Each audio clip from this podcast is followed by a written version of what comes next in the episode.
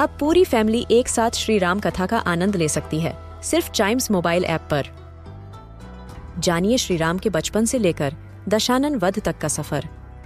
सरल रामायण, घर के सभी सदस्यों के लिए।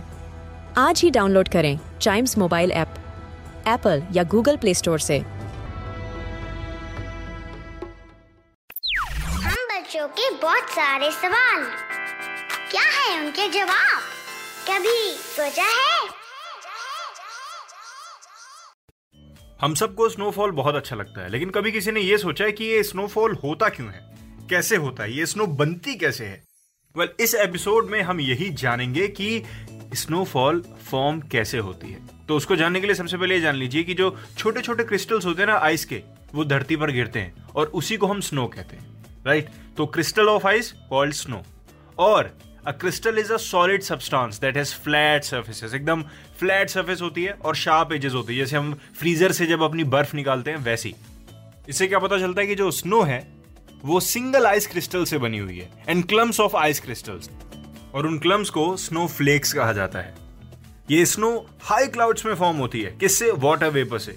Which is water in the form of gas भाप बनता है, उसी को वाटर वेपर कहते हैं। और अगर वो क्लाउड वो बादल बहुत ठंडा हो जाता है तो वो वाटर वेपर आइस में तब्दील हो जाता है। आइस क्रिस्टल्स जिसको बोलते हैं फ्रीज हो जाता है। जैसे फ्रीजर में हमारी बर्फ़ फ्रीज हो जाती है ना, वैसे। और टेम्परेचर कितना होता है पता है उस फ्रीज का? माइनस फोर्टी डिग्री फेरनाइट मतलब माइनस फोर्टी डिग्री सेल्सियस और कभी कभार thirty two degree Fahrenheit means zero degree Celsius और ये वाटर वेपर अपने में नहीं क्रिस्टलाइज होते। ये जो बादल के अंदर डस्ट मौजूद होती है, उसको घेर के उसके बाद क्रिस्टल बनते हैं, ताकि थोड़ा स्नो जैसा तो लगे, वरना वो पानी ही स्नो बनेगा तो छोटी छोटी चीज़ें आएँगी। लेकिन जब आपने नोटिस करा होगा, अगर आपने कभी स्नोफॉल देखा होगा, या आपने कभी स्नोफॉल को टच करा होगा जो स्नो गिरती है तो आपको वो चीज़ पता चलती होगी, वो भुरभुरी सी होती है।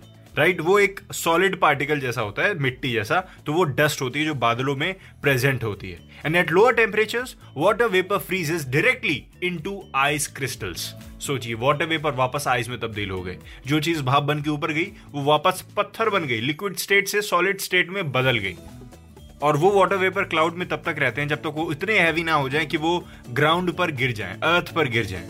तो इसका जवाब यह है कि जब लिक्विड स्टेट से सॉलिड स्टेट में पानी ऊपर जाके बादलों में कन्वर्ट होता है और बादलों की डस्ट को इकट्ठा करता है अपने अंदर क्रिस्टलाइज फॉर्म में, और जब वो धरती पे गिरता है, उसी को हम स्नोफॉल कहते हैं, और जो स्नो का क्लम्प होता है क्रिस्टल्स का, उसको स्नो फ्लेक्स कहते हैं। आई होप मैंने आपके सवाल का जवाब दे दिया होगा, या फिर कोई और सवाल आपके मन में जनरेट होता है इससे, या फिर किसी भी चीज़ से रिलेटेड कोई भी सवाल दिमाग में आता है तो बेझिझक आप पूछ सकते हैं।